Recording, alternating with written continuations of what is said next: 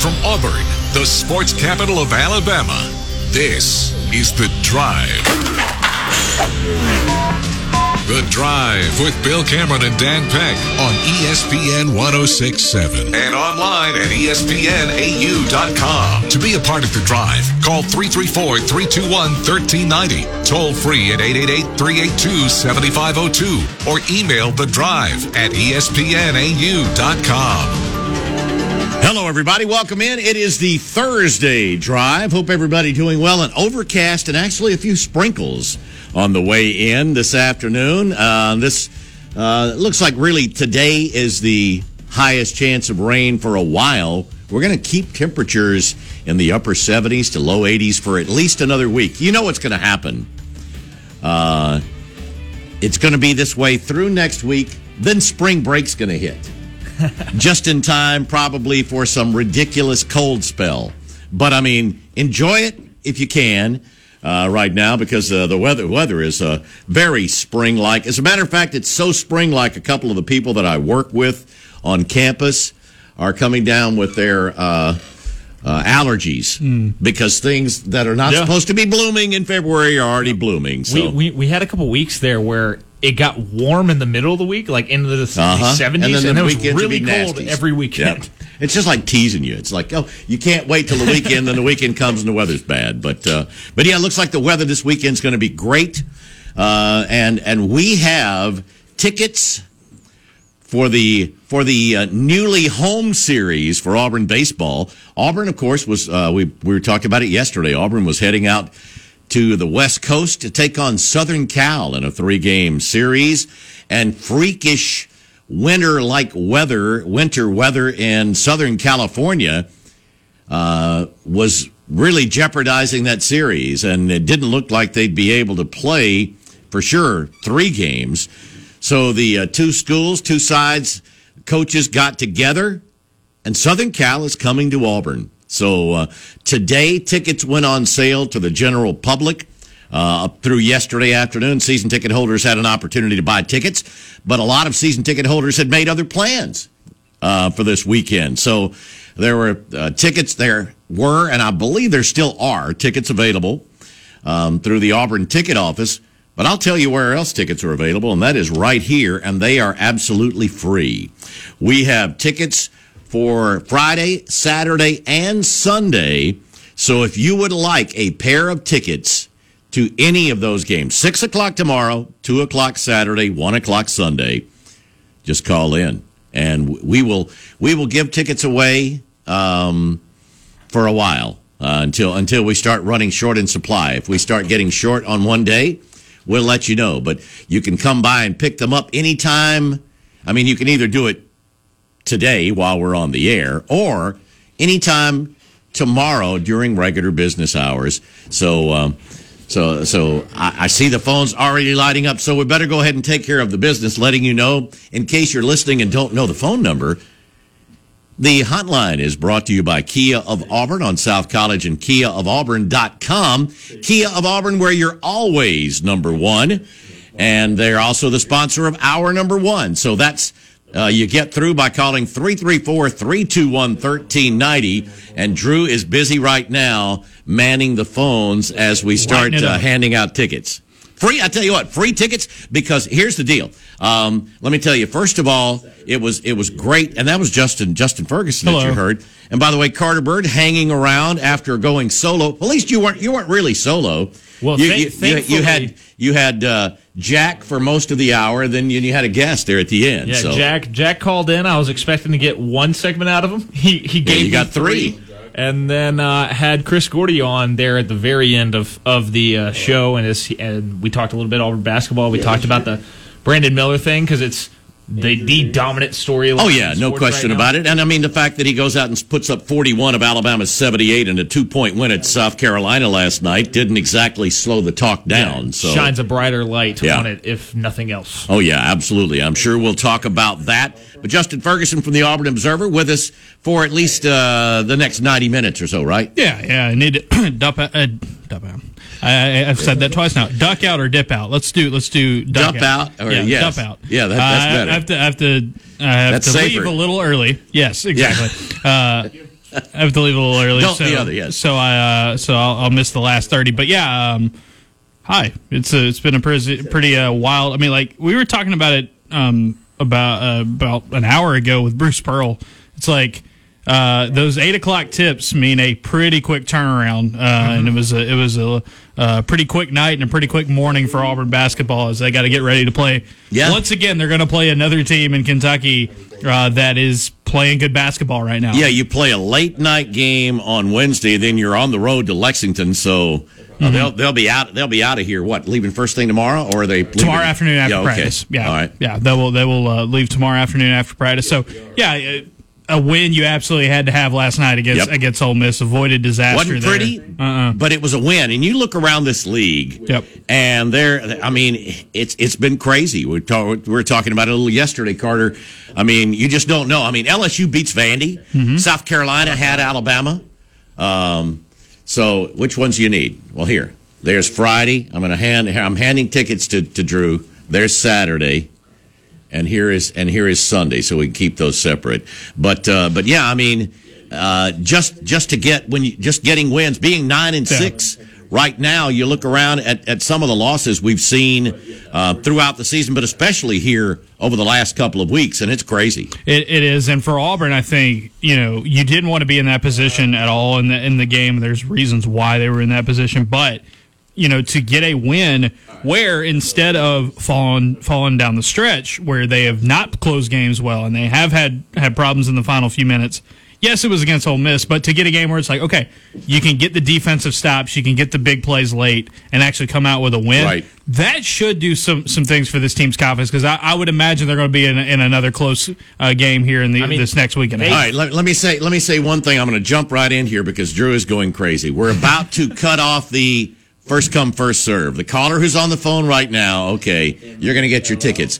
If the call hasn't been answered, we'll give away some more tickets later, but we've got to let the dust sort of settle now and see what tickets we have. So if you're wanting tickets for this weekend's Auburn Southern Cal, we will give some away in just a little while. But Drew, The call you're on right now, let the caller know. We'll give some more away in just a little while. We'll sort of assess what we have.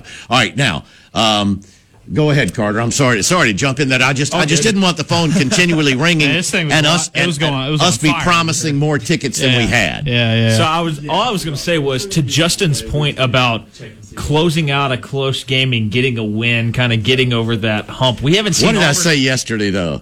I said, well, it would be good to do that. You'd really rather not do it against Ole Miss. Yes. But agreed. Hey, at least when it came to that situation, they did it. I mean, Auburn hadn't had a single-digit SEC win since January 14th against Mississippi State. Like when they've won, they've won by a lot. So I mean, it's they've only had 3 single-digit SEC wins since conference play started. I mean, this was it's good for them to get in a situation where they were able to actually close out a close game at the end and get a win, and maybe that actually gives you a little bit of confidence going into this really tough final 3 games. Yeah, no question about it. I mean, till last night, it looked as though the first 4 minutes of the second half that Auburn was just going to go ahead and take care of business, put Ole Miss away when they get up by 12. Yeah, this was a game where I wrote about it today, the Observer. Plus minus can lie to you. It can be a bad stat sometimes. Oh, I thought it was pretty. I thought it was really fair last night.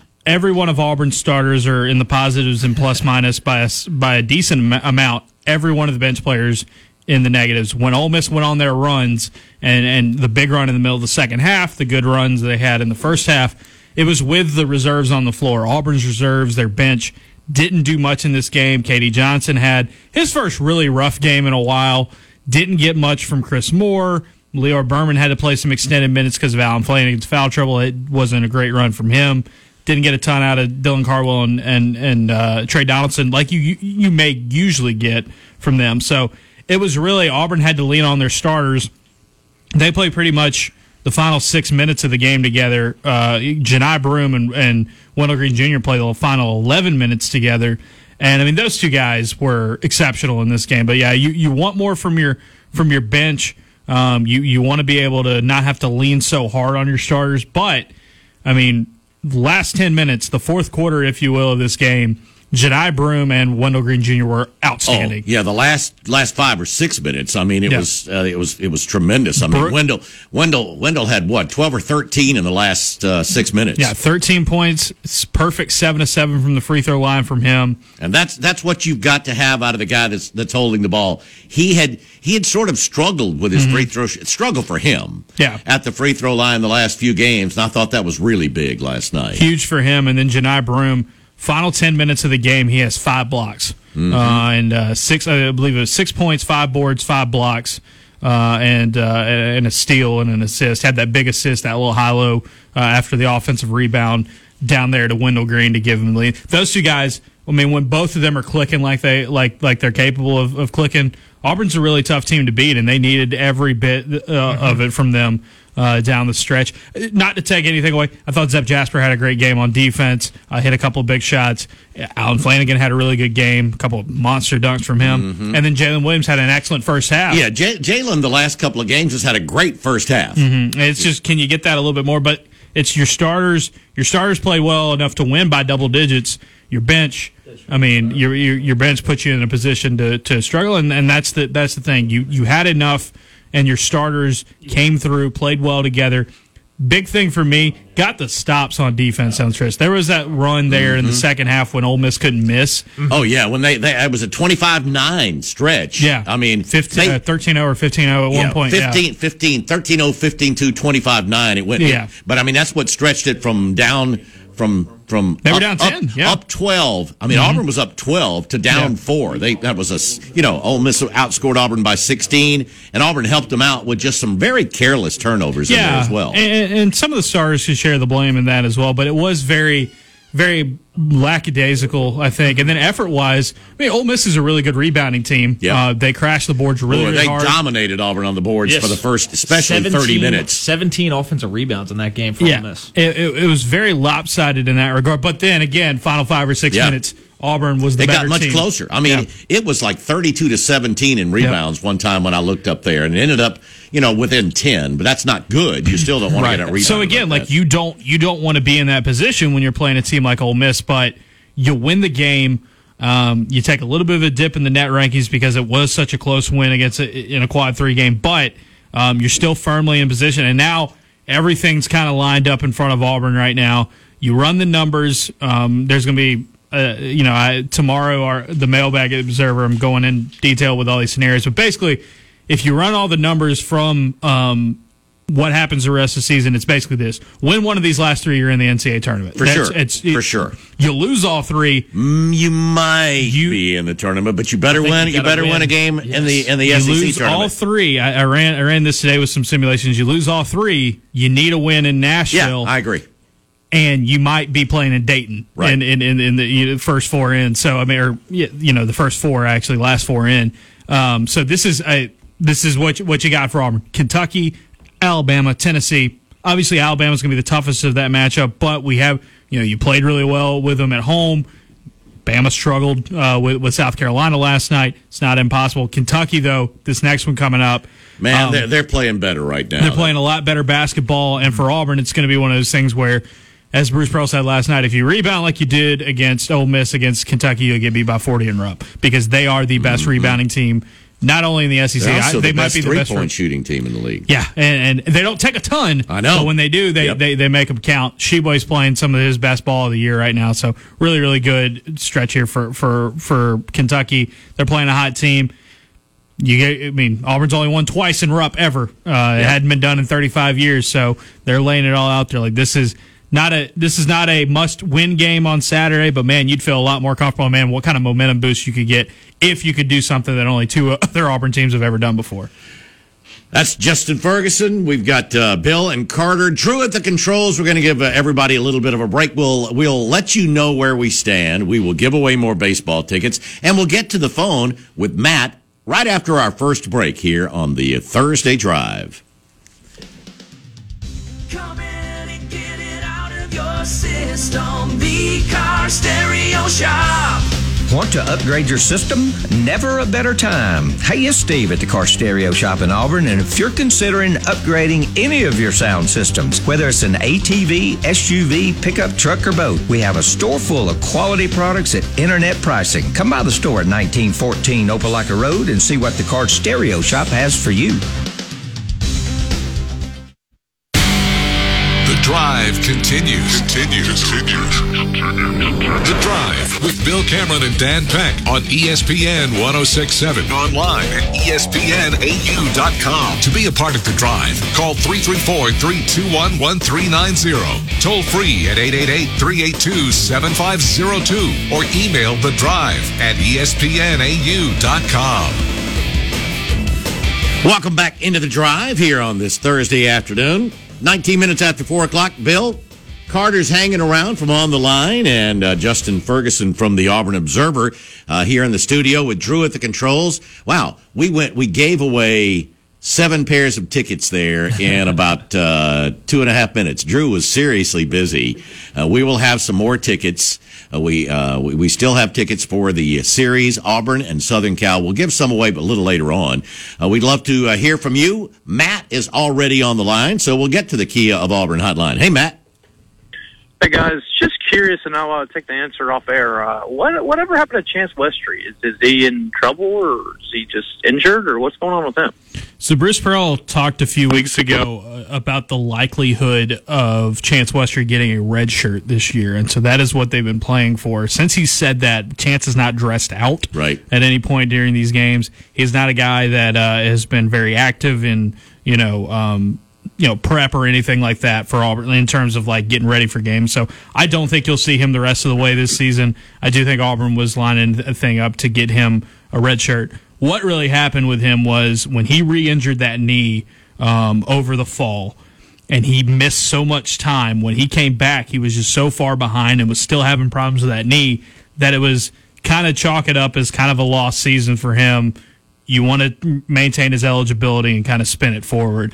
It's not like it's not a case of like he's injured and couldn't play at all, but it's one of those things where it's like right now, kind of like with Yohan Traore, do you really have him in the rotation? You don't want to just because he's so far behind of where it's in. It's a tough break. And really, I think if you're going to talk about the story of this Auburn basketball team this year, the fact that you didn't get anything from Westry or Traore, lost seasons from your top two signees, and it's tough because you feel completely differently about this team if you get something out of both of them, no question, for sure. So I mean that's the case with Westry right now. I not going to rule it out completely in case Auburn gets in an injury situation and they have to have him. But as it stands now, he's been pretty much shut down. And the numbers are, he played in 11 games, and you do the math. Auburn will have played 31 games at the end of the regular season. They're going to play a game in the SEC tournament guaranteed, and they're going to be in some postseason. Yes. So that's 33, and that would get you 33%, get you a third, would qualify him for a medical redshirt. Yeah, and so it's a smart thing. It's a smart thing to do for him and his career, just because he missed that time in the fall. I think that was the thing that he just it was so when he got thrown back into the fire, it didn't click for him, and so he was having to really play from behind. It's a tough break for him, but Bruce Pearl is still very, when you talk to him, he's still very confident that he thinks that both Westry and Traore will be key pieces to what they do next season, and they're going to have to be. It felt like when he came back, the game was going a little bit fast, and then I felt like he was tentative, too. And then his confidence got affected by it, and I think it would kind of snowballed on him from there. And I think to protect him, it is to do that red shirt option. I was going to ask, have you guys either had your knee scoped? No, I've not. All right, the injury he's got. Have you heard Bruce talk about the injury? I thought it was a torn meniscus. It was not. So what he has, he did get scoped. It's scoped and he has a problem. But what the problem is that his kneecap will dislocate. That is a serious problem, and it's something that's kind of recurrent. Horrifically painful. Yeah, and so he's like, he says that he has this knee. He said it a couple of months ago. He has this knee problem where it's like just what can you do about that? Yeah, it's It's one of those things where it's like that would result in. I can see that would tear your meniscus, just your kneecap. Yeah, exactly. So he's always been kind of struck. It's an old injury that has popped up now for him a couple of times, and it's just like, yeah, is it something with his kneecap, and it doesn't really go well. So they got to get him healthy. There's like a small ligament that holds the kneecap in place, and I have had that exact injury. I have dislocated my kneecap. It's horrifically painful, and there's like three ways that you can tear that ligament in the process of dislocating your kneecap. And I was fortunate enough to have the one that only took 6 weeks to heal, but some of them can take like 6 months. Yeah, because see, a lot of people were going, well, it's just a torn meniscus. It's not that big a deal. And I mean, I can say I've had three. Two in one knee and one in the other. It can be a pretty simple thing. But then all I was trying to do was walk. I wasn't trying to run and jump immediately. There's varying degrees of meniscus tears depending on where you tear it and how much blood flow there is. Yeah, the first one I had, they cut pieces out or it heals on its own. The first one I had, it was the Auburn Opelika high school football game that night, and I did the game that night. Went up the stands and didn't really have a problem. Second one, when they went in there, they knew there was a torn meniscus, or I guess two is menisci, whatever. But when he went in, he said, "Ooh, that's." He found another one, and it was the worst torn meniscus he'd had. So yeah, I mean there are different degrees, but yes, the kneecap problem is something that's really big. Justin, I wanted to get your thoughts on how Auburn's roster looks next year. I mean, you're talking about Westry and Traore. Auburn's got a lot of seniors, but most of them can. Zepp Jasper, I believe, is the only one that could not decide to come back. Yep. Yeah, both Allen. So I mean, they're all kinds. It's like it's really sort of a from a rotational standpoint. You could bring back both Allen Flanagan and Jaylin Williams next year. I think it'll be very interesting next week when it's senior day, who goes through senior day? And you know, you can go through senior day and still decide to come back. Yeah, that doesn't mean you can't come back. But it'd be very interesting to see what the decision ends up being for Jaylin and Allen. I think Al is a guy, especially the way he's played here recently, probably has more of an NBA upside, more of like a guy that you could see could be a second-rounder over a guy like Jaylin just because of his testing. Both those guys could make some money playing somewhere next year. And it's just it depends on, like, are they ready to go ahead and pull the trigger on that, and then you look at it moving forward. Like you bring in Aiden Holloway next year. Mm-hmm. That's your only signee right now. It's your only signee. You're not guaranteed to lose anybody else, and you'll be back to your full 13 scholarships this year because they will have used up the. That's if just Zepp left. Yes, and you can maximize who you bring in, you know, and what happens there. I would not be, and I'm not going to sit here and say this guy or this guy or this guy, but like, wouldn't you think at least a couple of spots are going to open? Yeah, you would just feel like with Devin, like Devin Cambridge last year. Devin Cambridge would be a guy that if he was still on the team right now, he would play, but you know, there's an opportunity for him. Mm-hmm. He got to go play with his brother at Arizona State, and he's getting a start now. That to me seems like you could look it up and say, okay, there might be a situation where guys look around and say, you know what, I might be better off going and trying to find more playing time somewhere else. It's just the nature of college basketball. It's not like a no hard feelings kind of thing, but like every offseason, there usually has been one or two where you just and I'm not saying they're total stunners. Like I think the last total stunner was Davion Mitchell. Davion Mitchell going to the portal was like, whoa, where did that come from? But you usually have about one or two of those each year.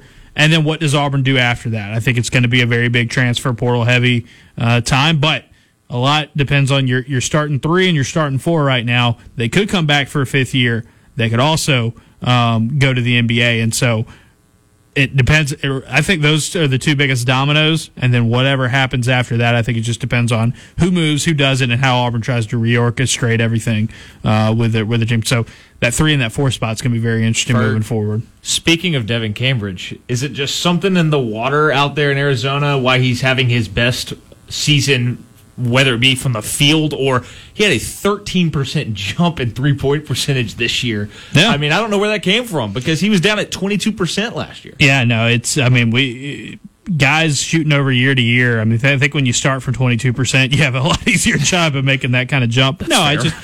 He's in a system where he's getting more opportunities. He's playing a lot more kind of ball The ball's in his hands a lot more out there in the Pac-12, and no disrespect to the league, but really outside of UCLA and Arizona, you're not playing a murderer's row every night as well. So we'll see what ends up with him. But yeah, I mean, it's gonna be really interesting to see where it goes, because what I just said is like, hey, you could lose your starting three and your starting four from this team, but we just started this conversation with Chance Westry and Yohan Traore could be a big piece. So, like, even if those guys leave, you have people who at least are in the process of trying to get built up to maybe be those guys for Auburn moving forward.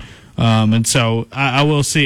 It will be interesting to see what happens. I expect some attrition, but, you know, I don't expect Auburn to, like, go full Arkansas and just completely overhaul their roster this offseason. It's going to be interesting, though. It's going to be interesting to keep an eye on. All right, we'll get to our bottom-of-the-hour break. Love for you to join in as we continue here on the Thursday Drive.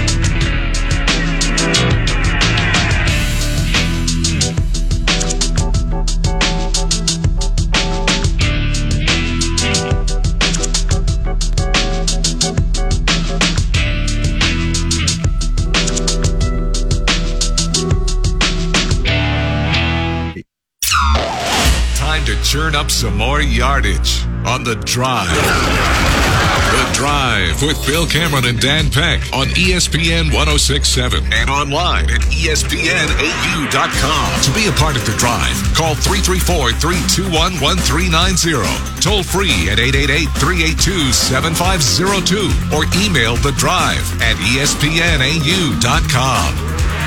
Welcome back into The Drive here on this Thursday afternoon.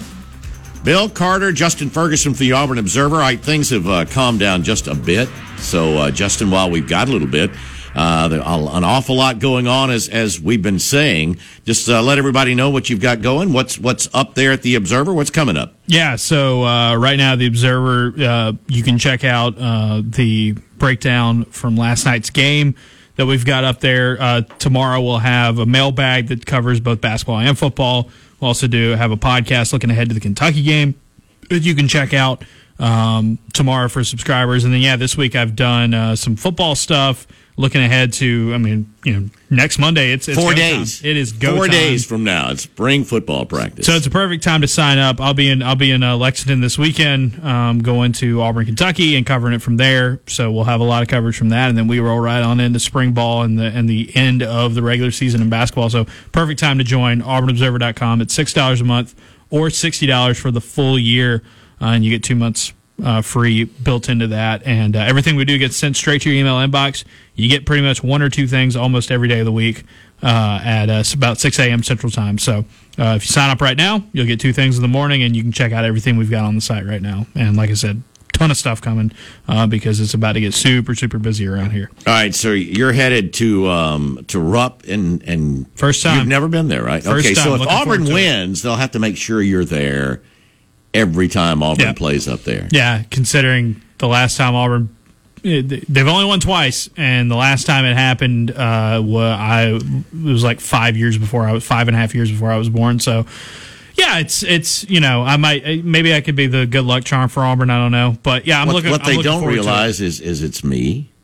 Is it you? Yeah, because I was doing color in '88, and that's the last time I've been to Rupp. Somebody needs to get you on the flight tomorrow. Yeah, well, nobody said anything. I went in 2019. I'll tell Bruce.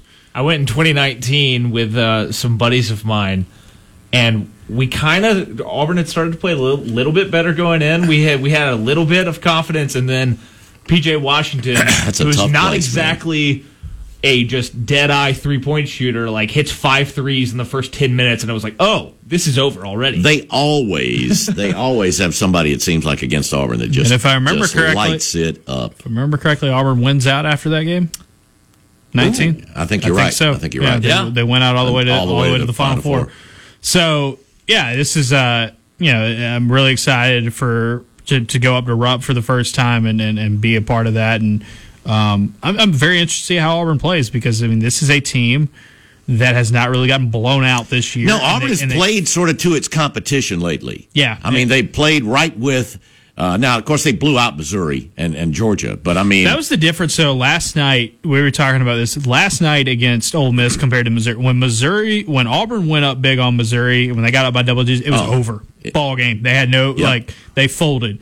Ole Miss does not fold. That team... Ole Miss played their backsides off. And that's the thing about Ole Miss. They've done that all year. Mm-hmm. They've only won 2 games. They are not a good basketball team. It's probably over for Kermit. But they fight. I mean, they play hard. They had just lost in overtime to a Mississippi State team who had been playing really well recently. They've got a couple of good road. But here's the thing. They win on the road this year, as Bruce was saying, heading into the game. They don't have anybody there when they're at home. So they get to play with some energy. And you were there in Oxford. Oh, it looked like there were like a couple of hundred Ole Miss fans. Yeah, exactly. I mean, Auburn... It was not a great Auburn crowd because it was a Tuesday night. But it sounded like a great Auburn crowd. But, yeah, it was just because there were about as many Auburn fans there as there were Ole Miss fans. So, also, I'm very fascinated to see. Don't want to dig the man's grave already, but Kermit Davis, I thought it was going to be over for him last year, and then everybody in the SEC made moves, and Ole Miss held firm. They're going to be potentially the only team looking for a coach here in this cycle. See, what does Ole Miss do? They've got facilities. Mm-hmm. They've got, they can get in the mix in recruiting better than people realize. It seemed like they've got at least one pretty highly touted signee, and I know there are a bunch of other really top-notch players for the next year or two that have been looking at Ole Miss very, very strong. The Duke transfer, Jamin Brakefield, he's on the roster. Is he still coming back next year? I don't know. I think he's just a junior this year. Former 5-star, former Auburn commit Dacian Ruffin, who's been away from the team here the last few weeks, dealing with, I think, some mental and physical health. Their recruiting class right now is pretty good. Yeah, I thought so. And that was part of the reason people were like, if they can kind of make it happen this year, maybe you keep Kermit around. It's just, I don't know. It's not happening. Yeah. So what happens next for Ole Miss? And so we saw this past cycle in the SEC, with the exception of Georgia going and getting Mike White from Florida. You see up-and-coming coaches from mid-majors, exciting ones, coming in. Mac McMahon at LSU, Lamont Paris, just goes on and on. Todd Golden. What does Ole Miss do? Do they go that route? Or boy, it seems like all the buzz, everything everybody's talking about is Chris Beard. Exactly. Yes. Chris Beard makes a ton of sense because somebody's going to jump back in with Chris Beard, and an SEC team makes a ton of sense in that spot. And my hilarious Chris Beard-ish answer is somebody's going to call Rick Pitino and say, "Hey, what's up, man? You want to come get one more big payday?" Yep. For Rick, who Iona's playing really well. Yeah, they really are. for a mid-major. So he's a great coach. He has plenty of baggage. Maybe right, exactly. Most baggage. Chris Beard's going to come in with baggage. Yeah. Yes. Yeah. Every one of the bigger name guys usually, if you're going to be Ole Miss, if you're not going to go the route of the reason they're not where they were. There's a reason. So. And there's some good. Chris Jans was a great hire for Mississippi State and what they've been able to do this year. Todd Golden's going to be a really good hire. There's some really, really good young up and coming coaches from these mid majors, and I guess Jans isn't young, but a guy up and coming guys from the mid major conferences. Does Ole Miss do that, or in an opportunity where it might not be as crowded of a landscape and a coaching carousel, do they go try to pull the trigger and pick off somebody like Chris Beard? That's going to be fascinating, because the thought from folks at Ole Miss is they look at Auburn and say, "Well, we can do that. We have the arena. We have we just need to get people excited about basketball." Yeah. And it's if Auburn can turn into one of the better teams in the SEC, with the right coach, everyone wants to get. Tom Crean was the same way at Georgia. Obviously, that backfired, but there's I know there's a lot of people in Oxford who look at Auburn and say, why can't we do that in basketball? Oh, sure. If Auburn can do it. And to be completely fair, like, yeah, there's no reason why you can't do that. Mm-hmm. So do they go big game hunting here in the next couple months? I do think when Kermit Davis is finally gone at Ole Miss, there may be, I don't know if by the time they make the hire it's still happening, but there may be a sigh of relief for Bruce Pearl, because he's like one of the three coaches in this conference right now that give Bruce the most trouble, with Buzz Williams and Mike White. I mean, those three to me give Bruce... And you've just now... It doesn't matter. More trouble than their talent on the roster would indicate. It doesn't matter. And this goes back to his time at Middle Tennessee State. Because they would play really good competitive games when Bruce was at Tennessee. But yeah, I mean, a point that Bruce made last night, 4 wins in a row against Ole Miss. This is the first time Auburn has won back-to-back games, or has swept the seasons. They used to not play Ole Miss twice a year every year, but it's the first time they've beaten Ole Miss twice in back-to-back seasons since 91 and 92, I think. Wow. So a really good since they became permanent rivals. This rotating or this current format, Auburn has not been this successful in back-to-back years against Ole Miss, and that says something. Oh yeah, no question. All right, you were obviously there last night, and you posted a picture of when the guys came out. I thought the court was going to tilt. Auburn introduced the newcomers that are going through. Well, not all of them, but most of them were there last night, and that was a large group. It was a pretty good number.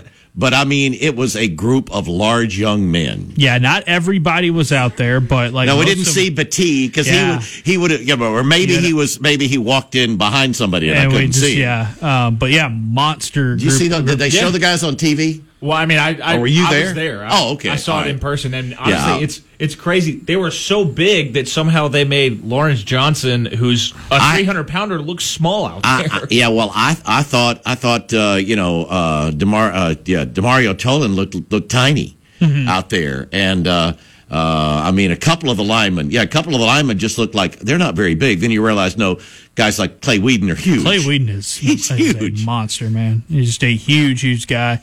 And then, my other big takeaway is Gunner Britton looks like a dude named Gunner Britton. Like, if you lined those guys up and said, which one of these guys is named Gunner? It's that one right there. But, big group of guys. I know there's a lot of them really excited. The linemen, the linebackers especially. It's going to be interesting to see how everything kind of plugs in and fits it all together. A lot of those guys have a chance to play early. Right away. Yeah. I mean, that's why you go into the portal. I mean, especially with the roster that was as depleted in certain spots that Auburn was. I mean, Auburn, what's the stat, Ferg? I know you know it. How many offensive linemen did Auburn land and wins over the however many years was it that they did the same thing? Yeah, it was. They landed like 8. 8 is what they got. It was like 8 and 7 years. 4 years or something. Oh yeah, and they just got 6 in this last cycle. Yeah, I mean, it's just you needed those guys. The defensive linemen. You go back for Auburn this past year. Auburn 108th in the country in run defense, and then you go out and get 3 300-pounders from Power 5 schools to come in and transfer, and you need those guys right away. Justin Rogers is massive as well. Yeah, if you want to talk about big dudes on that defensive side, but I mean, those guys really, really look the part. Seem to be very excited about what's about to get underway here on Monday. And Bill, it's like I know you've covered quite a few spring practices in your day, and I mean this is. This is it's going to be number 10 or 11 for me. Wow. And it's like this one, I go into it being like, man, this is very few like certainties that you have on this roster of who's going to play where, who's going to do what, because you have, your head coach is new. Both your coordinators are new. 6 of your other 8 assistants are new. You brought in a massive transfer class. You've got a bunch of new freshmen coming in as well. And then it's just like, all right, who's going to sort out where? Because as Hugh Freeze has said in multiple interviews here the last couple of weeks, and when we've got the opportunity to talk to him on the road, it's just like, hey, clean slate. Yeah, I mean, you can watch dudes on film and say, okay, I think I know that, you know, where we might put them on and start them out early, but it's going to be, what can you do for me over these next 15 practices? And then you start evaluating. I mean, yeah, I guess there are very few. Is there anybody other than Dylan Wade who's played for any of the coaches? I mean, except for the returning guys and, well, the coaches Martin we have played with Marcus. That's right. That's right. That's it. But I mean, the rest of the new coaches that are coming in haven't ever coached these guys. So players that you might think, oh, this guy's a left guard, maybe a right tackle or something. All you know, I mean, you have no idea where guys are going to wind up. I was talking about this the other day. The only thing I feel, let's see, I'm going to try to put them out in my head right now. The only thing I feel 100% certain about, there's three. I'll go three. Three starting jobs I feel 100% certain about on this football team is that Jarquez Hunter is going to be your starting running back. Yeah, he's the first one that comes to mind.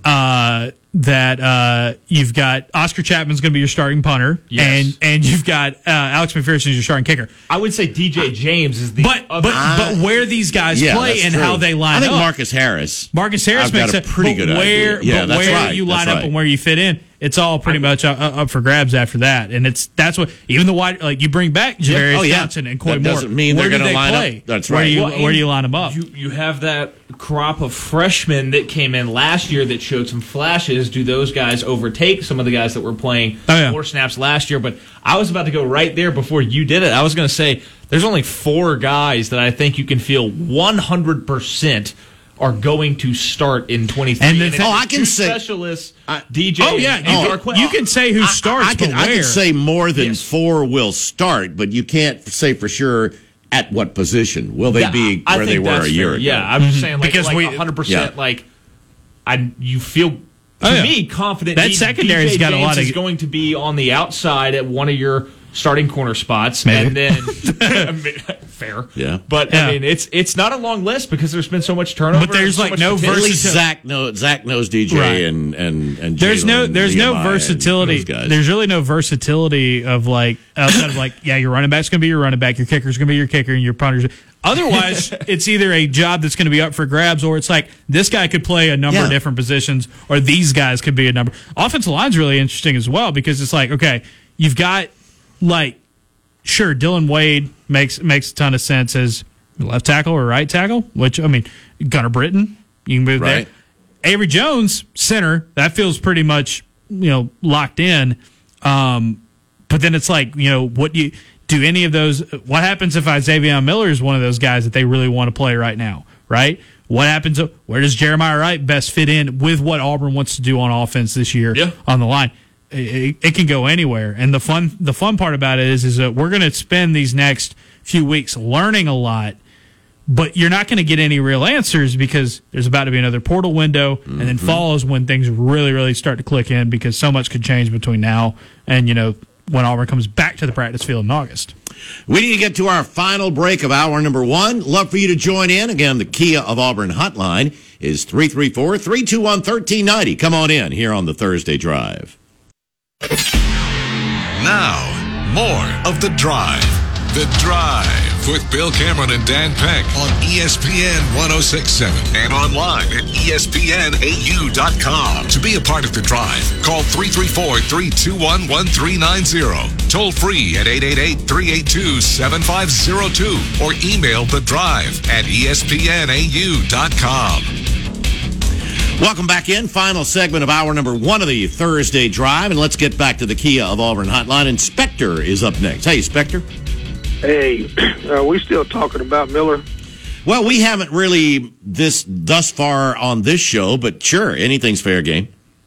Well, listen, I'm really confused. I was surprised to see him on the court last night, but really, I'm not surprised. But, well, I said yesterday I wouldn't be surprised. I told you what Wimp Sanderson said earlier, as because of what Nate Oats said yesterday, and I tried to explain it after the game.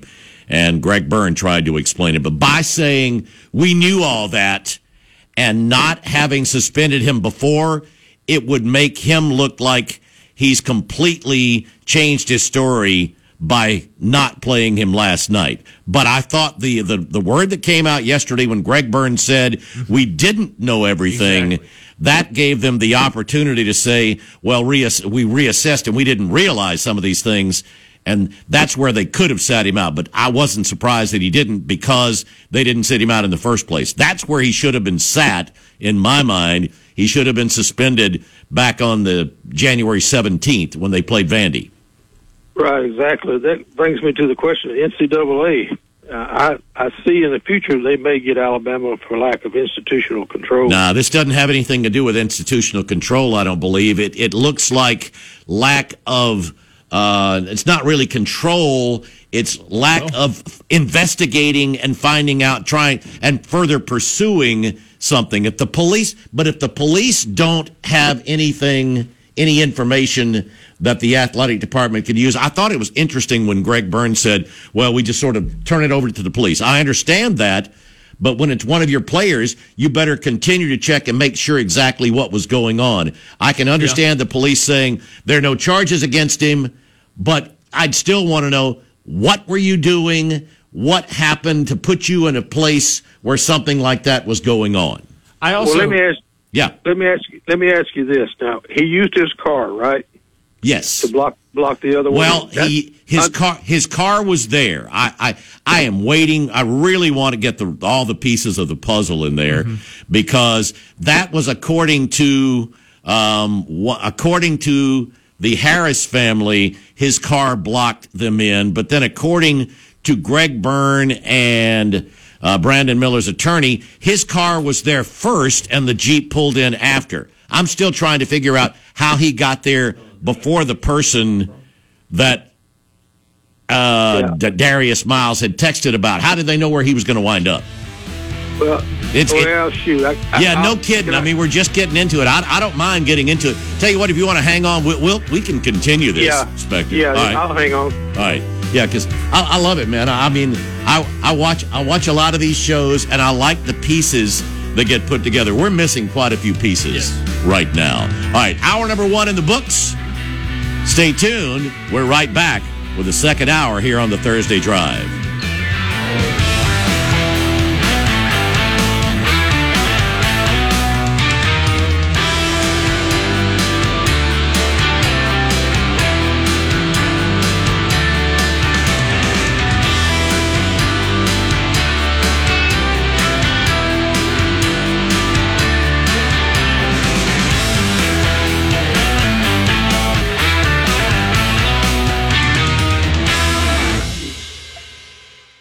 ESPN 1067. ESPN 1067. WGZZ HD3 Waverly and W294AR Auburn Opelika. This is SportsCenter.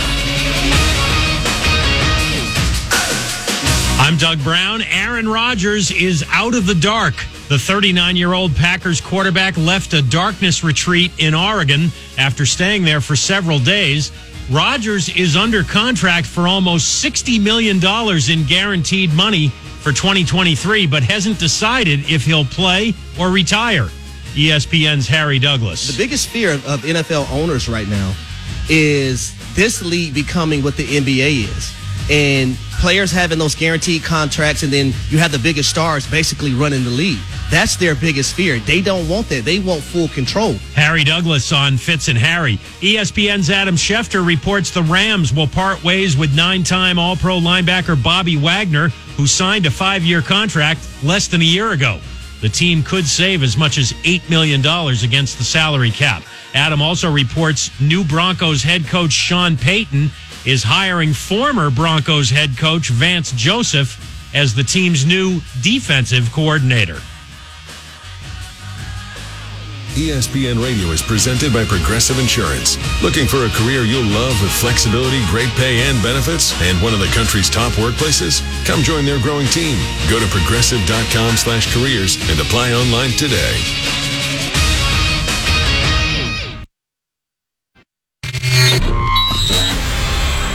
Live from Auburn, the sports capital of Alabama, this is The Drive.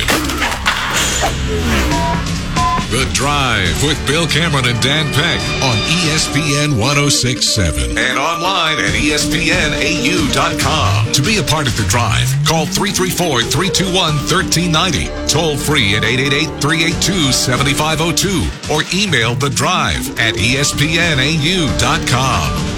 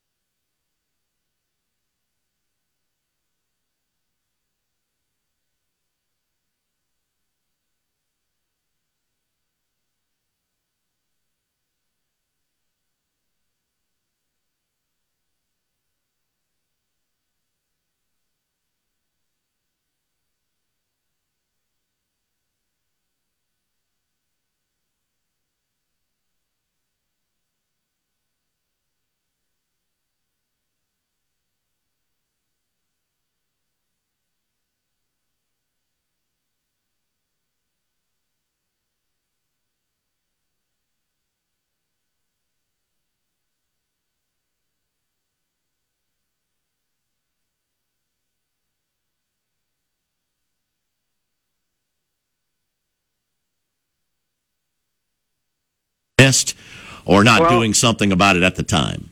I'll close by saying this. What about that Wendell Green last night? Yeah, how about that, man? He was great down the stretch. Absolutely. All right, guys. Have a nice evening. Appreciate it, Spectre. 334-321-1390. And back to the phone. And Brett is up next. Hey, Brett.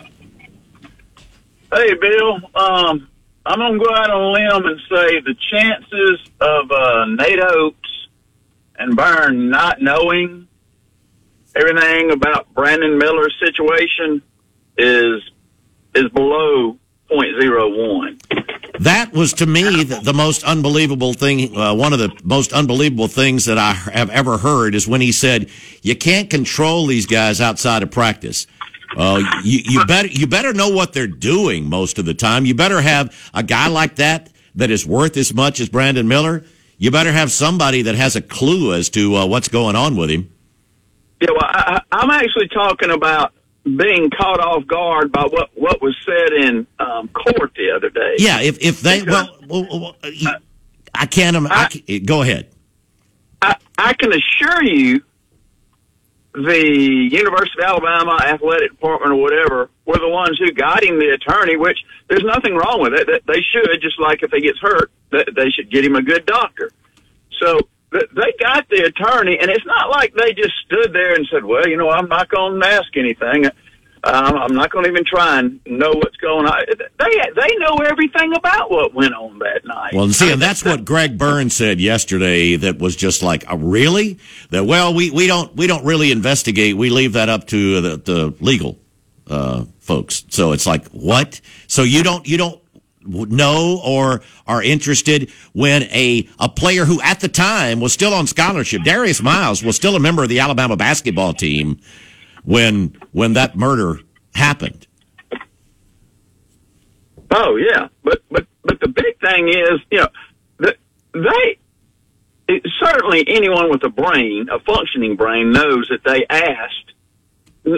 asked what all had gone on. I mean, first of all, the people like the DA, the chief of police, those people are put in those positions by people with money in that area. I mean, you don't win an office or get selected to that just because, you know, hey, I think I want to be the DA. Those people are placed there by the people with power. And you can be assured they knew everything about that. I mean, once again, I don't think he's going to miss a single game. I don't think he's going to be charged because based on what attorneys have said, he didn't break a law. However, Alabama's making it look like a cover-up by doing something like that. I agree. They know, and they knew. If they don't, then they're incompetent, and they shouldn't be in their positions. Bill, you and I both know they knew. Well, you've got to say that. I mean, if they keep claiming they don't know, then they ought to be somebody in that job that does. All right. Y'all have a great day. Appreciate it, Brett. 12 minutes after 5 o'clock. Anything, guys, before we move on? I've been sort of jumping in there with the callers. Yeah, no, I mean, I just think that I think there's a lot to be learned, more that will come out about the Brandon Miller situation as we sit here, and I think that I don't know if all the questions are going to get answered when it's all said and done. I've got a few questions. I mean, there are still holes. Like I said, I love following things, you know, mystery movies and books and stories and trying to fit the pieces in there. I've got a few questions. I wonder, you know, all right, so according to the attorney, you know, Brandon Miller got there, and it basically just right after he got there, the shooting began, and his car was hit a couple of times. He never left his car, according to. So I guess he's ducked down in the front seat or something, because his windshield was hit twice, but it said he left immediately after the shooting. And then apparently a little while later, shortly thereafter, Darius Miles called 911 from an apartment about 3 miles away. Darius Miles, I thought, had needed a ride. How did Darius Miles get home? Who took him? Yeah. The other thing is, we've been talking and hearing about Brandon Miller's car blocking. Well, if Brandon Miller's car was there first and the Najib came, when did Jaden Bradley's car get there? Nobody's even asked anything about that. There are just all kinds of little pieces in this that I think are interesting. And you know what? We may not find out for a long time. It's not like on TV and in the movies. They're not going to come back, next week. They're going to be selecting the jury, and then we're going to find out all the info. This could be a long time. This is going to hang over at least Brandon Miller, in my mind, well past the NBA draft, because it's a legal process, and we know how slow those can take. I mean, they're like, I don't know. This is just this. I've never seen a situation like this playing out in my lifetime with on a stage like this, with the best player on potentially the best team in the country, in the middle of a season, and it's truly horrible, and it's, I don't even know how to really describe the way that it's kind of hanging over the college basketball world right now.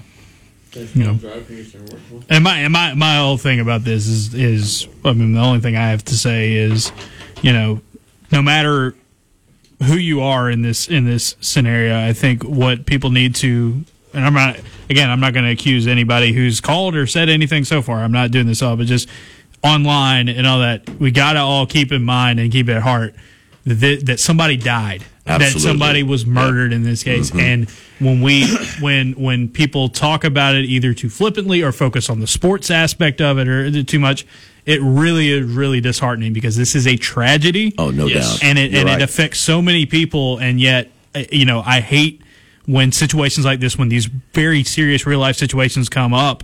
And some people are more prone to, and again, I'm not saying anybody here or anybody who's called. No, it becomes a rivalry thing, and it becomes a sports thing, and it's like, no, this is that is not it, and yes. The whole thing is just every talking about it, reading about it, hearing about it. It just really, really is so disheartening, just because it's like, somebody lost their life, and this is it's just a tragedy. It's just a tragedy. It's just really, really tough for me to kind of have to sit here and talk about this. I know it is. I mean, it's one of the more difficult things to talk about, because we don't know. And people are just assuming this and that. And you have to try to go. The thing right now I pay the most attention to is what the detective said. Sure. I mean, that's the police report. Those should be facts. And other than that, it's like, you hope that you can follow things along. But yes, I agree with you, Justin. Let's get to our first break. We've got a full bank of calls. And I'll tell you what we're going to do. We've got a couple of more pairs of tickets for tomorrow's opener against with Auburn and Southern Cal. First couple of folks that call in can get tickets for tomorrow's 6 o'clock Auburn-Southern Cal baseball game. So we'll clear the lines as quickly as we can.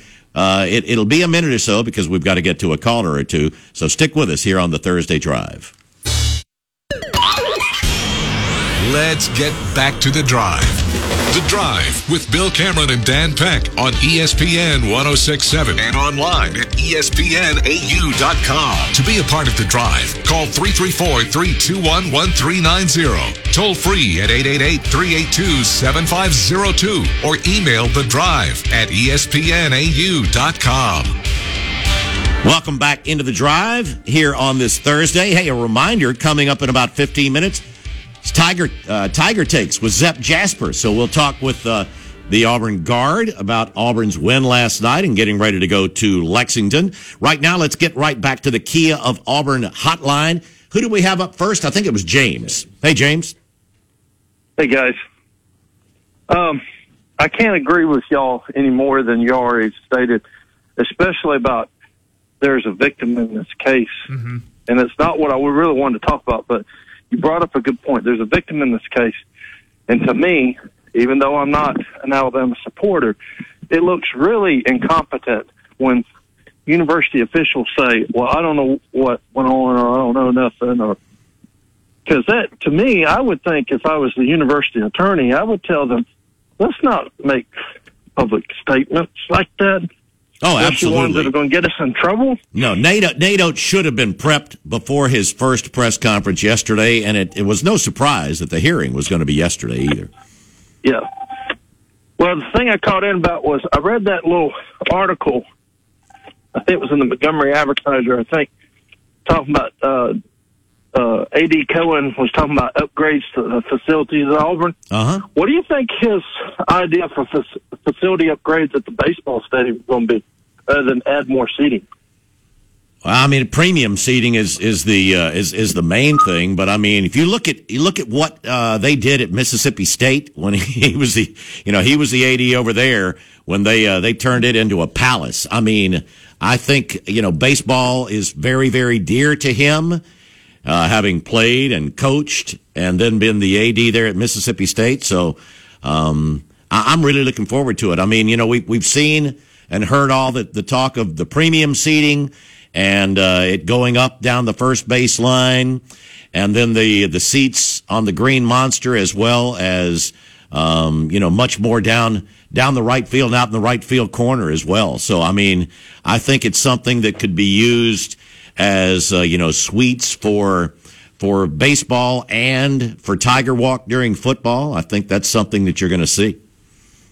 Do you think we'll ever get back to upgrading the football stadium? Absolutely. The Jordan-Hare Stadium? Absolutely.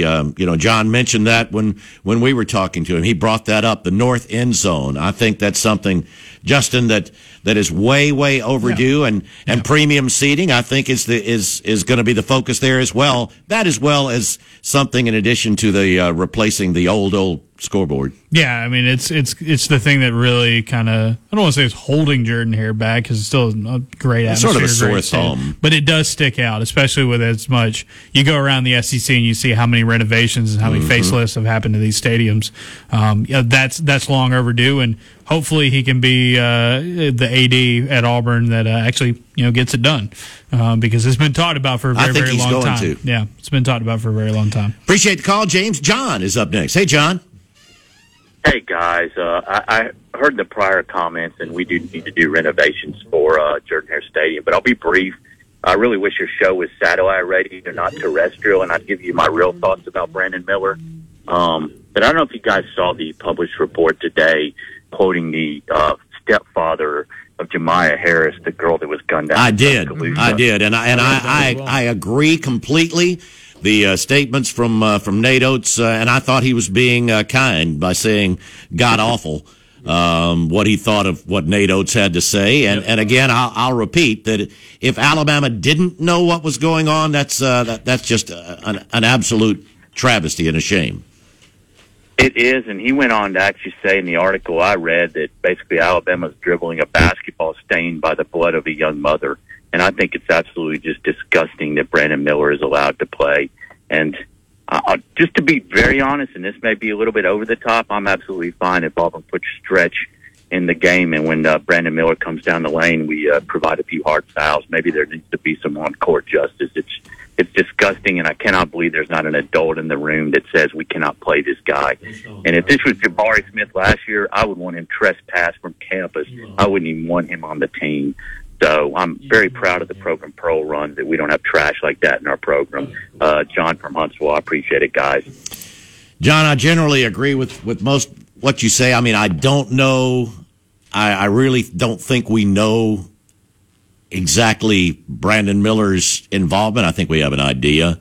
I think he should have been suspended, but no, I absolutely don't want to go that far. Have we given away a Saturday? All right. Saturday's gone. All right. Well, I was wanting to give away Friday tickets a while ago is what I'd asked people to call in for Friday. So we have 2 pairs of tickets for Friday.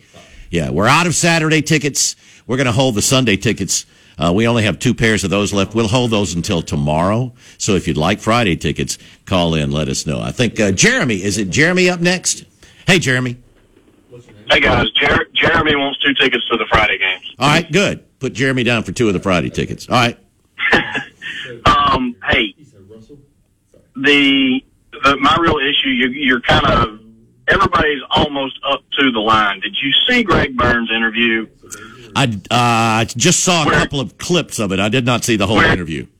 Where he said it's not their job to investigate. I did, and that's what I was saying. I think that's ridiculous, and if that's the way go ahead. Are y'all familiar with the issues that he had when he was at the University of Arizona? Ooh, I hadn't thought about that. He had an assistant track coach blackmailing one of their female student athletes over a relationship that they were having. And absolutely refused to look into it. Lawyers, he was notified that it was going on. Lawyers at the school was notified that it was going on. They brought the assistant coach in there, and when he denied it, and Greg Byrne apparently asked him directly, if we ask the girl, what is she going to tell us? And, of course, the assistant coach kind of rambles on about whatever he thinks she might say. They never interviewed the girl. They did not want to know. That's unbelievable. I mean, and I can't imagine. It's the exact same thing now. He absolutely and the university has decided they do not want to know. Well, I feel more and more as the story continues that obviously. The murder is the absolute worst thing here, but of the remaining characters in the athletic department, Brandon Miller may be the least. He may be the least of their problems. Yes. I agree. I agree 100%. Greg Byrne. I don't go down this path very. Greg Byrne is a sleazeball, an absolute sleazeball. Well, I don't know. I can't imagine any athletics department not wanting and pursuing every bit of information possible on any of their student athletes. I got to run, Jeremy. We're running way behind. We'll get to Michael quickly before we've got to get to our bottom of the hour break coming up. Hey, Michael. Hey, Bill. How are you? Okay. I'll be very brief. Your previous caller, if Greg Byrne, I mean, that was only about 37 federal violations of civil rights laws. But what I wanted to call about is this stuff about Greg Byrne, or whoever the hell he is, saying, well, we can't control him outside of practice. Under our previous successful basketball administration, and I'm going back to the late 90s when Cliff was there, my brother and I were good friends with Jacob and Shannon Weaver, who I'm sure you remember. Oh, yes. And they used to tailgate with us on big football weekend. They couldn't get anything. They had student assistants trailing every one of those bags. I mean, I remember Shannon saying, well, what's he doing now? If you don't think that coaches, want to know and need to know where everybody is as close to 24/7, then you're crazy. My niece used to get a printout every Monday morning saying, Tuesday at 11 o'clock, so-and-so is supposed to be in his geography class. Make sure he's there. Stay for 20 minutes and make sure he doesn't come out. Report to us. And the players knew that she and others were following them to make sure they went to class. I mean, it was sort of a hoot, but it worked. I remember Shannon and Jacob spending all weekends on cell phones wanting to know where are they now and where are they headed. Michael, let me ask you this. Do you think that anything could happen with an Alabama football player that Nick Saban wouldn't know every single detail of it within minutes? Oh, yeah. Well, you probably remember this, but if you remember Jacob, he practically lived with Chris Porter that last 2 years. Right. He said the one time he turned his head is when the damn agent got there. They knew what those guys were doing 24/7. You've got to. Anyway, you really do. I know you're up against the clock. Thank you. Appreciate the call, Michael. Justin, I know you've got to head out. Yeah. One more time, let everybody know what all you've got coming up and how they can get the Observer. Yeah, AuburnObserver.com, $6 a month for $60 a year to sign up. Got a mailbag and a podcast out tomorrow morning, talking the Kentucky game, talking spring football, a whole lot of stuff going on. I'll be in Lexington this weekend for coverage from there, so we'll have a lot of stuff from up there, and then we're rolling right into it Monday with spring football. So looking forward to everything we got going on at the Observer. Perfect time to sign up. Have a good trip up to Lexington and back, and I'll see you sometime next. I'm hoping we get a chance to watch a little. Yeah, I'm hoping we'll be seeing each other quite a bit out at the new practice field. All right, man. Have a good weekend. Yes, sir. Thank you. All right, we'll get to our bottom of the hour break. Zepp Jasper joins us. Tiger Takes on the other side here on the Thursday Drive.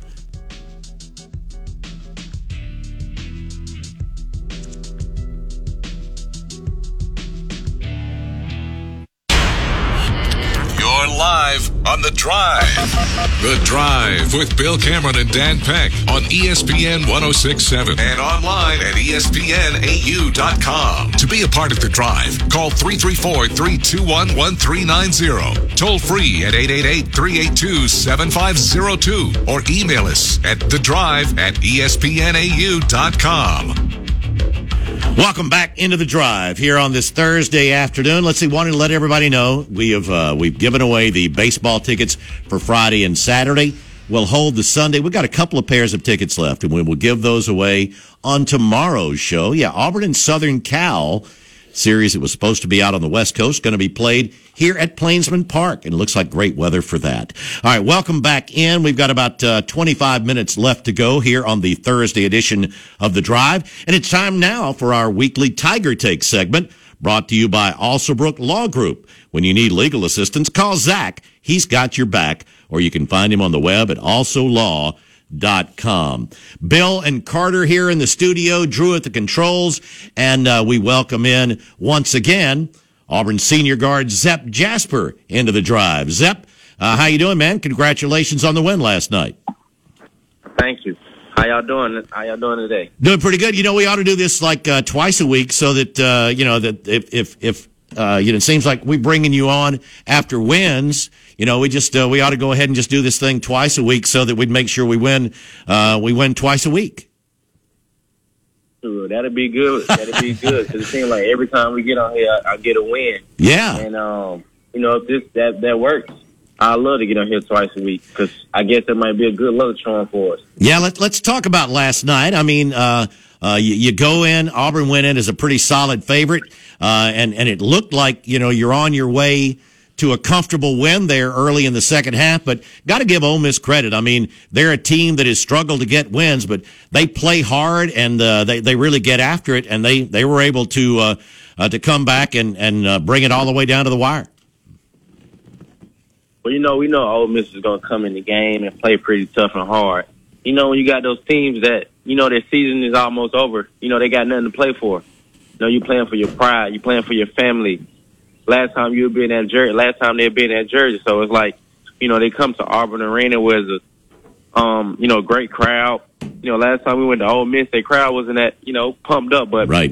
You know, it always feels good to get, you know, to know your team is like 2-13 in conference, and you go into an environment that, you know, is known, well known, that's one of the best venues in college basketball. So we knew they was gonna come in, you know, with a lot of pride and energy.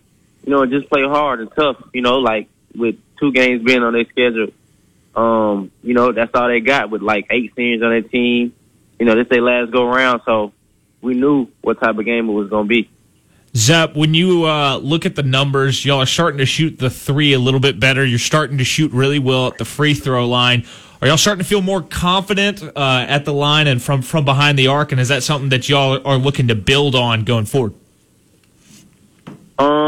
Well, you know, we knew shooting would improve without a doubt. It ain't really nothing we, you know, look at really too funny. But, you know, free throws is always something that we want to keep on the positive side because, you know, there's been a lot of foul calls called in the SEC, as we all know.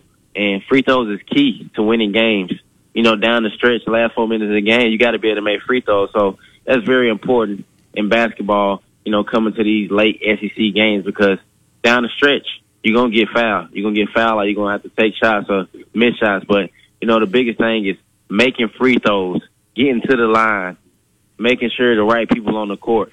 So there'll be things I'll be interested in and things to be interested in the team, you know, and, you know, just having 80% above guys on the floor and having guys that can make them. Yeah, it was 22 of 24 last night, and that's something. I know a couple of the things Bruce has been really talking about is those last 4 minutes, like you said, last 4 minutes, getting stops, getting to the free throw line, and I know you didn't want to just have to do that last night. It would have been great to just go ahead and, when you got to the 12-point lead, win by 25. But I think a great opportunity there when you guys are tied with 5 minutes to go that you do exactly that. You make those stops, and you get to the free throw line, and you guys make them all down the stretch. Oh, yeah, it's very important because, like I said, those guys came in playing hard and tough. With the last 5 minutes of the game, it being tied up, with us been having struggles in last 5 minutes and closing out games, not being able to make the right decisions, but also not playing defense in the last 5 minutes, and also the other team making the shots they need to make and us not doing what we were supposed to do on offense. So it's very important that we make those free throws. It's very important that we get those stops in the last 5 minutes of the game. Oh, absolutely. You come down to it now, heading into the final three games of the year.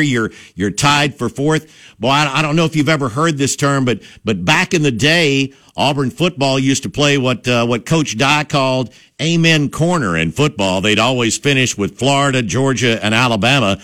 Well, you've got some kind of Amen Corner coming up here with at Kentucky, at Alabama, and Tennessee. That's quite a challenge, but I mean, that's the kind of challenge that you don't mind. I mean, you want to be playing the best. If you want to be the best, you got to be playing the best, and that's what you've got coming up.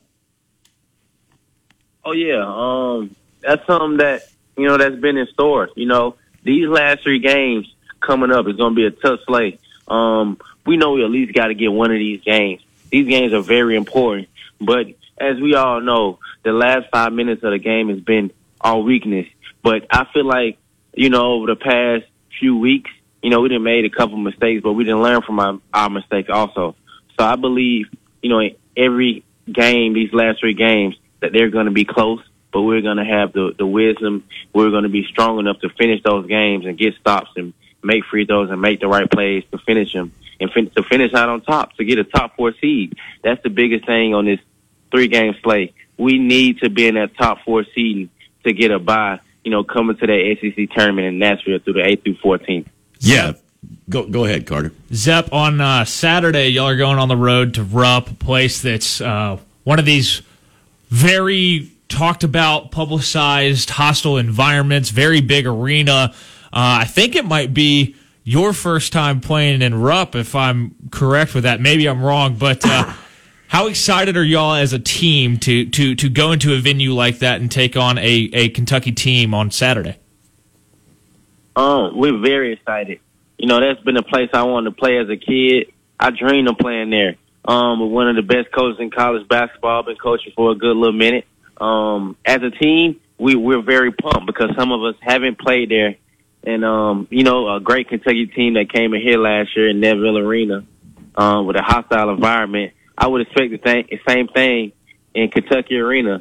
And, it's just one of those things you look at as a kid and you be like, man, I want to get a chance to play in that arena. I don't care what I do in life. That's somewhere I want to play. But also, with me being in the moment right now, something that will also be special to me and the team is getting a win in Rupp Arena, which you visualize when you go to sleep and you wake up in the morning and say, man, I got to win at Rupp Arena. That's the thing that I dreamed of as a kid, and I want to get that super bad so I can brag on it my whole life. Oh, it's a legendary place, and it's been it's been a couple of minutes since Auburn's won there. 1988 was the last time that Auburn won up there at Rupp. This is a Kentucky team that they've had their ups and downs as well. I mean, South Carolina went in there and knocked them off, but they've been playing much better down the stretch. I know a lot of people look at this team and they think of Sheboy and Toppin and company, but you can't relax on their guards because they may not shoot a ton of them, but they're the best three-point shooting team in the league. I think they're a great offensive team, but, that guy Oscar, he's one of the best big men in the country. If not one of the best big men, he is the best big man. He's a returning player of the year in the nation, yeah. Yeah, outside of outside of Zach Edey, I look at him as one of the best big men in the country. And, you know, he's just one of those guys. He's the head of the snake. He does a lot of great things. And you know, he's just one of those guys that we have to stop. We have to stop him off the boards, you know, from points. We stop him, I feel like we got a greater chance. But Oscar Sheway, he's just one of those guys that he's a monster. He's got that dog in him. And I applaud his game. But, you know, we're going to be up for a task with him. You know, it's going to be a tough one. But it ain't nothing that we didn't face that we can't handle. Well, I feel like, you know, you've got some guys that are really coming into their own. Johni is playing really, really well. We've seen Jaylin, especially in the first half, the last couple of ball games, really get off to quick starts. So, I mean, you've got some counters. Oh, yeah, we got some counters with Dylan and Johni. Those guys know that it's going to be a tough task for them this weekend. But those guys are ready. They're built for it. And it's just things that, you know, you get your mind prepared for, like going to sleep, getting the right food in you. And it's just going to be a tough game. You know, this is a game that, you know, they've been waiting on, that's been marked on their schedule, because we got a lot of guys that, you know, came from nothing that, you know, a lot of guys doubted. But I believe in our big man, and I believe that the task that they're going to have, I believe they're going to succeed it. I believe they're going to do great things, and I believe that we can win the game with those guys stopping Oscar Sheway. Well, I believe that Zepp Jasper and this Auburn team believes that they're going to go up there and do everything they can and have the opportunity to win that ball game as well. No doubt. It's going to be a tough one, but like I said, I believe we can do it. And without our fans, you know, without our fans being in that arena, with it being nothing but blue in there, they believe in us too. They believe we can make it happen. And, you know, with all my heart, we get this game, I feel like we can gain momentum. No doubt about that, Zepp. We really appreciate you spending a little bit of time with us. Everybody wishing you guys the best of luck up in Lexington, up at Rupp Arena on Saturday. Before we let you go, again, remind everybody how they can keep up with you. Instagram is RIP_QUAN12. Twitter, RIP_QUAN5. All right, Zepp. Thanks a lot, man. Best of luck to you guys this weekend. Thank you. Zepp Jasper joining us as he does on Thursdays. Tiger Takes, proudly presented by Alsobrook Law Group on the web at alsolaw.com. We'll get to our final break of the afternoon. We'll reopen the phone lines. Stick with us here on the Thursday Drive. The Drive continues. The Drive with Bill Cameron and Dan Peck on ESPN 1067. Online at ESPNAU.com. To be a part of The Drive, call 334-321-1390. Toll free at 888-382-7502. Or email The Drive at ESPNAU.com. Welcome back in. Final 5 minutes or so here on the Thursday Drive. Yeah, it's been a busy show. Obviously, we talked a lot of Auburn basketball early on, and then talked a little football with Justin Ferguson with spring football practice underway in just 4 days. Just it's hard to believe. I mean, here we are. It is early. It's early for spring football. I mean, it usually doesn't get started until sometime around spring break. And it seems like spring break's even earlier this year than usual, March 6th through 10th. But yeah, Auburn will start spring football practice next week, then take the week off for spring break, come back, and go all the way up until April the 8th for the A-Day game. But yeah, I'm looking forward to that. But I mean, we've got huge. I mean, this next week and a half going to be really interesting. You look at the SEC standings in basketball, and there's so many things that could move. I mean, look, Alabama and Texas A&M look like they're going to finish 1-2, and we'll see. I mean, if A&M makes it through their schedule here, I mean, that they've got a difficult schedule. The 1 seed, it could be, and I mean. With what we saw out of Alabama last night, I think that Arkansas team is talented enough and starting to find its stride to give Alabama some trouble. Yeah, you got to be. Yeah, you got to think so. I mean, Arkansas is not a team that anybody wants, I think, right now. Yeah, I mean, Arkansas is going to be a team that may not get a great seed in the NCAA tournament, but whoever draws them, that's going to be brutal for them.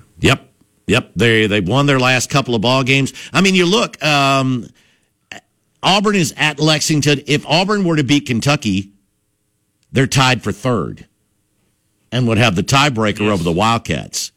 Wow. I mean, that's how crazy this is. As disappointing as it seems to some Auburn fans, it's like, yeah, the win last night wasn't as impressive as you'd like. Auburn right now is tied for fourth. There are a lot of teams that have lost ball games that you go, oh, man, how did that happen? Yeah, Auburn to Vandy. But, I mean, Vandy to LSU. Vandy had moved into a tie with Auburn until last night.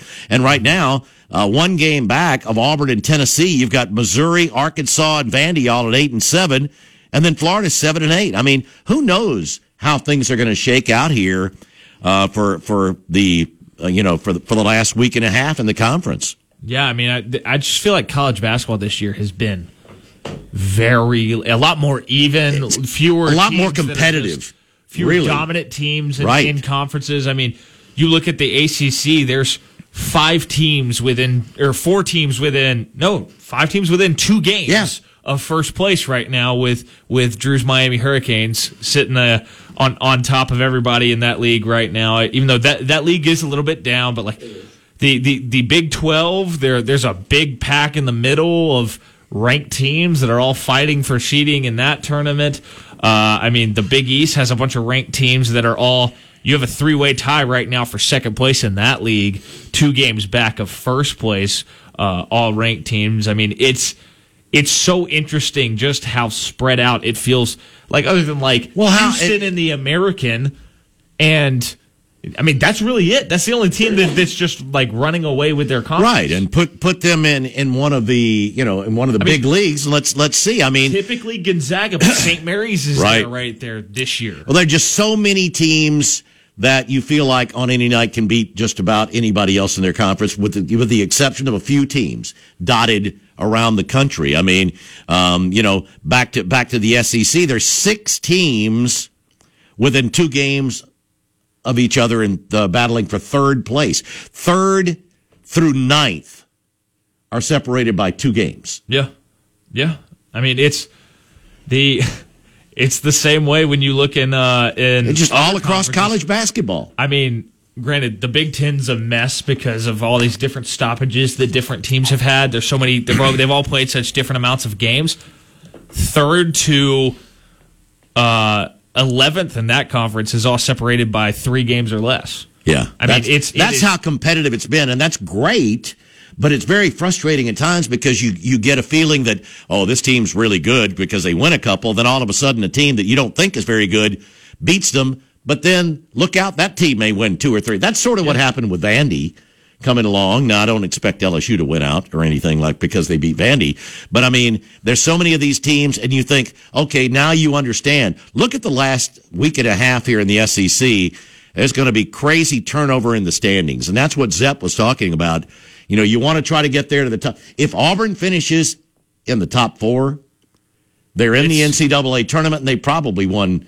You know, they've won at least one of 3. At least one of the last 3. They probably have to win 2. Yeah, to finish in the top 40, man, have to win 2 just because there's so many schools right there in that pocket. I wonder if the Auburn-Tennessee game may come down to that may be the game for 4th, where that we were talking about Alabama and A&M, maybe the game for 1st. That's totally reasonable. I mean, and you've got, you still have Missouri, Vanderbilt, Arkansas, all. I guess technically in there. I mean, technically Florida, I guess, is still in the hunt for the 4 seed down there. Yeah, they're 3 games back with 3 to go, so that's probably statistically impossible. They're just 2 back. That's right, 2 back. That's right. Yeah, we'll try to do the math a little bit more, but we're out of time. Fun show here on this Thursday. Our thanks to Justin Ferguson for being with us for the first hour and a half. Zepp Jasper joining. Thanks to Carter for.